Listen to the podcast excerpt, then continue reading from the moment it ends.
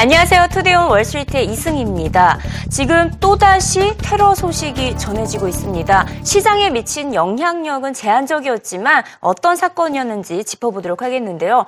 프랑스 파리의 주간지 사무실에서 테러가 발생을 했습니다. 무장한 괴한들이 침입을 해서 총을 난사했는데요. 이슬람 극단주의자의 소행으로 추정이 되고 12명이나 사망을 했습니다. 앞서서 이슬람교의 풍자 만평을 실은 바가 있었기 때문에 이에 불만을 가진 테러 테러리스트가 테러를 한 것으로 파악이 되고 있는데요. 미국 정부도 뉴욕을 비롯해서 주요 도시에 대한 테러 경계를 강화해 강화하고 나섰습니다. 이 자생적 테러리스트에 대한 테러가 세계 각국에서 늘어나는 추세를 우려한 어, 우려해서 이런 결정을 내린 것인데요. 이 버락 오바마 대통령은 미국의 가장 오랜 동맹을 겨냥한 공포스러운 테러라고 규탄을 했고요. 프랑스 정부에 모든 필요한 지원을 제공하라고 긴급 지시했습니다. And to hunt down and bring the perpetrators of this specific act to justice and to roll up the networks uh, that uh, help to advance uh, these kinds of plots. Um, in the end, though, uh, the most important thing I want to say is uh, that our thoughts and prayers are with the families of those who've been lost in France and with the people of Paris and the people of France.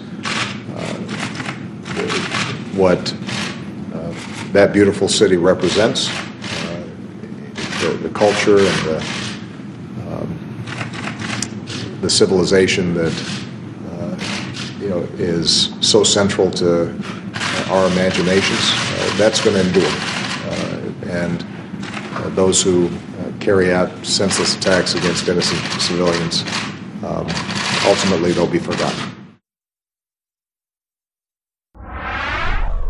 존 케리 국무장관은 모든 미국인들은 파리 시민과 프랑스 국민들의 곁에 함께 있다고 강조를 했습니다. 극단주의에 맞서야 함을 또다시 재차 강조를 했는데요. 표현과 언론의 자유는 근본적이며 보편적인 가치라면서 비록 자유가 공격을 당했지만 결코 뿌리 뽑히지 않을 것임을 강조했습니다. Both of us were just talking about the horrific attack in Paris today, the murderous attack on the headquarters of Charlie Hebdo in, in Paris.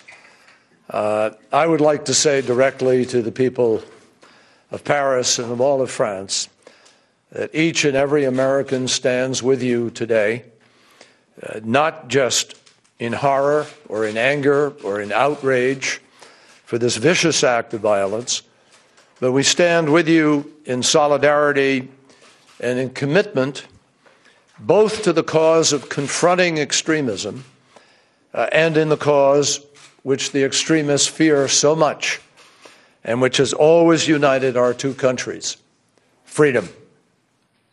No country knows better than France that freedom has a price because France gave birth to democracy itself.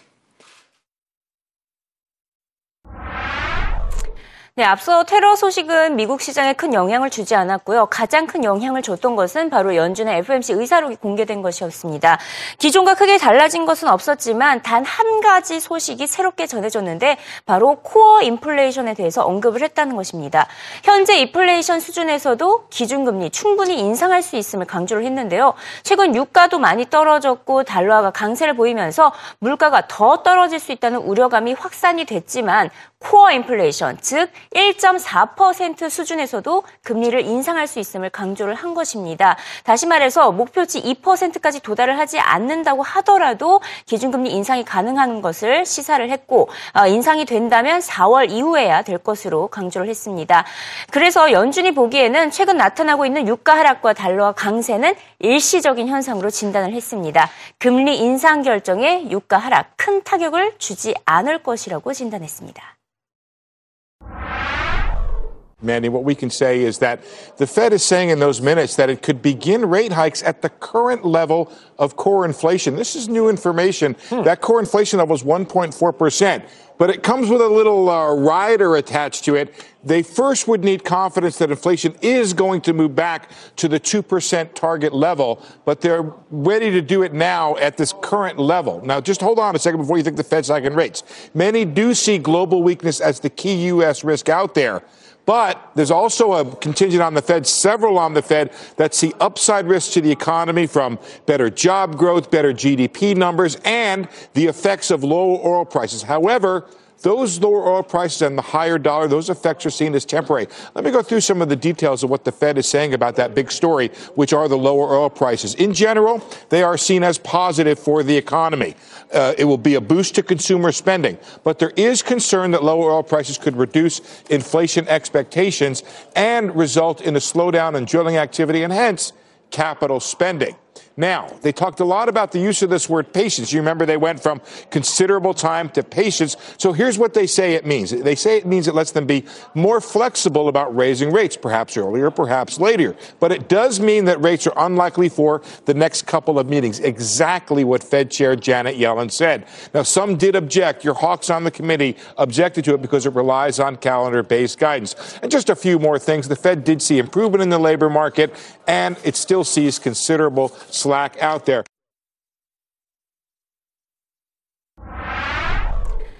이번엔 골드만삭스 회장 인터뷰 내용 살펴보도록 하겠습니다. 로이드 블랭크페인은 국제유가 하락이 단순히 공급 초과 문제만은 아닌 것을 강조를 했습니다. 디플레이션 압력을 시사하는 것이라고 강조를 했는데요. 국제유가가 지난 2009년 5월 이후에 배럴당 50달러 밑으로 떨어진 것은 처음입니다. 하지만 여전히 주식시장에는 호의적인 입장을 드러냈습니다. 비록 새해 초부터 지금까지 S&P 500 지수가 2.7%나 하락을 했지만 큰 그림을 봐야 한다고 강조를 했는데요. 연준이 금리를 올해 인상을 하지만 금리가 갑작스럽게 인상되지는 않을 것이며 현재 미국의 거시 경제 환경이 건강하다고 진단했습니다. It's certainly a safe thing. It's, I think it's baked in to say that you should uh, moderate your higher expectations, and it might, you know, we could very well have an off year. But looking at the bigger picture, we still have, a, we're still in a situation where the macro context has the United States, in particular, at above trend growth and essentially zero interest rates. And the expectation that interest rates will stay low for a very, very long time, even as growth continues to cycle higher. That's a very good environment for asset prices right. and for stocks. How do you factor in the macro, though? You know, we have this tragedy this morning uh, in, in France being called terrorism, and, so, and, and the issues around Greece yeah. and, and the issues around oil and what that could mean in the macros. Look, I'm in the uh, I'm, I'm in the risk management business, therefore in the in the business of of listing all the things that could possibly go wrong. Obviously, there's a lot of macro things that can go wrong, you know, terrorism and, you know, dramatic results. And we're in the business of wargaming and trying to account for this. But I think mostly that stuff doesn't happen. And things mostly break to the high side, not the low side. I would say in this particular case, the macro environment is, you know, is very positive. 현재 미국 라스베가스에서는 CES가 벌써 진행 중입니다. 어제에 이어서 CES 얘기를 한 번 더 해보도록 하겠는데요. 블랙베리 CEO가 현장에 참석을 해서 CNBC와 인터뷰를 가졌습니다. 올해 무엇보다 애플의 애플워치 등 다양한 웨어러블 기기가 출시가 되는데요. 웨어러블 시장을 한번 파악을 해보면 현재 미국에서 성인 중 10명 중 1명이 웨어러블 기기를 사용을 하고 있습니다. 블랙베리 역시 웨어러블 시장을 겨냥하고 있다는 점을 강조를 했습니다. 하지만 문제는 이미 웨어러블 기기를 기기를 사용하는 기간 너무 길지가 않고 이미 시장은 포화 상태에 달했습니다. 1년 이상 사용하는 경우는 절반에 달하지도 않고요. 웨어러블 기기의 필요성을 크게 느끼지 못하는 소비자들이 더 많은 것으로 나타나고 있습니다. 그럼에도 존 첸 블랙베리 CEO는 낙관적인 전망을 내놨는데요. 블랙베리의 부활 가능성 99%를 확신했습니다. 어, 웨어러블 기기 외에도 스마트카와 스마트 홈 분야에 진출할 계획이 있다고 밝혔습니다. The demand looks pretty good. The demand looks very good. Um, I, I need to work on the distribution, and the AT&T announcement this morning just helped us a lot tremendously about getting the phones to the consumers and getting the phone to the enterprise users. Uh, great question. Absolutely. Uh, you know, uh, uh Steve uh, Melenkov, I assume that you're talking about uh, in, at Qualcomm, uh, made, a, made a perfectly good statement. If you, I think there was a, also a speech made yesterday by the FCC chairwoman uh, regarding the security, uh, about regarding Internet of Things, obviously, but regarding security and privacy. And, and um, as everybody knows, uh, I hope everybody agree with me that BlackBerry is definitely a leader. It's been in these two areas uh, for a very, very long time. We've been in the news a little bit in the past uh, a couple of weeks, and you know um, that that really is highlight our assets in that in that whole area. So big deal for us and our IoT strategy. Other than just the cars, oh, by the way, the connected cars, security and and um, and privacy is as important, if not more so, than the medical field. Um, and I know people doesn't kind of equate the two because in the future, the car is going to be a connected home. So, you know, everything needs to be secure, everything needs to be private. Big deal for us. Um,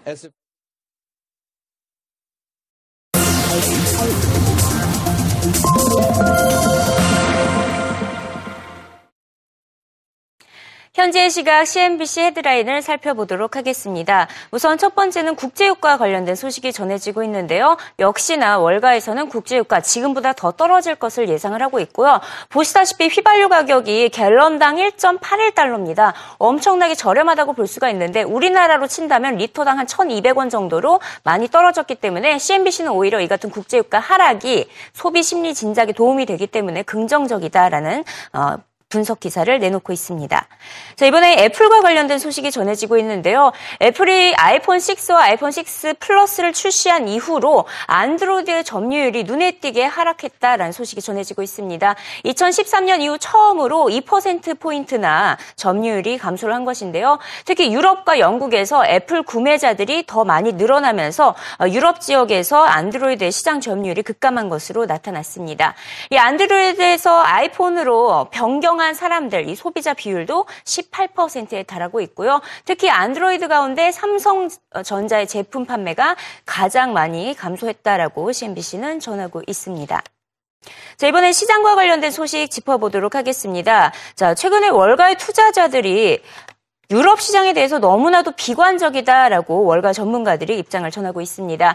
그리스발 위기를 중심으로 최근에 유럽을 둘러싼 비관론이 커지고 있고요. 심지어 이번에는 오늘장의 경우에는 디플레이션 우려감까지 커지면서 어, 지금 유럽을 둘러싼 비관론이 확산되고 있습니다.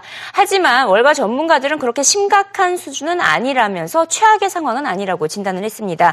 특히 그리스가 유로존을 탈퇴를 한다고 하더라도 유럽 중앙은행이 어, 유로를 보호하기 위해서 어, 추가 조치를 충분히 취할 것으로 예상을 하고 있고요. 크레딧 스위스의 경우에는 부진해도 최악은 아니다 이렇게 진단을 했고 유럽 시장이 상대적으로 매운 싼 편이라고 진단을 하고 있습니다. 또 UBS 역시 유럽은 탈출 속도를 회복하지는 못했지만 성장 동력만큼은 개선되고 있다며 다소 낙관적인 입장을 전하고 있습니다. 자, 이번에는 흥미로운 어, 전망이 나오고 있습니다. 예상인데요. 야후의 2인자였던 로스 레빈손이 트위터가 야후를 인수해야 한다라고 주장을 했습니다. 미디어 사업을 주름 잡는 강자로 터, 떠오를 수 있다라고 강, 강조를 한 것인데 충분히 가능한 시나리오라는 게 월가 전문가들의 입장입니다. 트위터가 지금 약 300억 달러의 자산을 보유하고 있는데 야후를 120억 달러만 있으면 인수가 가능하기 때문입니다. 과연 이들의 시나리오대로 올해 트위터가 야후를 인수하게 될지 공룡기업 야후가 SNS 업체로 넘어가게 될지 그 귀추가 주목됩니다. When I was at Yahoo, we, we had a lot of conversations with. Frankly, honestly, I think Twitter should go by Yahoo. If you put Twitter and Yahoo together, it would be the most powerful force in the media business. It was something we had, we and our clients hadn't really heard, so we wanted to think about the hypothetical scenario. And the first question we had was, is it even feasible? And it's predicated on the idea of them spinning out their Asian assets, both Alibaba and Yahoo Japan. And that would leave you with a core company with about 1.3 billion of EBITDA. If you put a five to seven multiple on that, you're talking at the high end around nine billion dollars. To be able to pay for that, maybe a 30% premium, Twitter would need about $12 billion. As you know, their fully diluted market cap's around $27 billion, and they have 3.5 billion of cash. So they could use some cash towards it, and um, you know probably have to either do some debt or some equity, but could get the deal done. So it is feasible.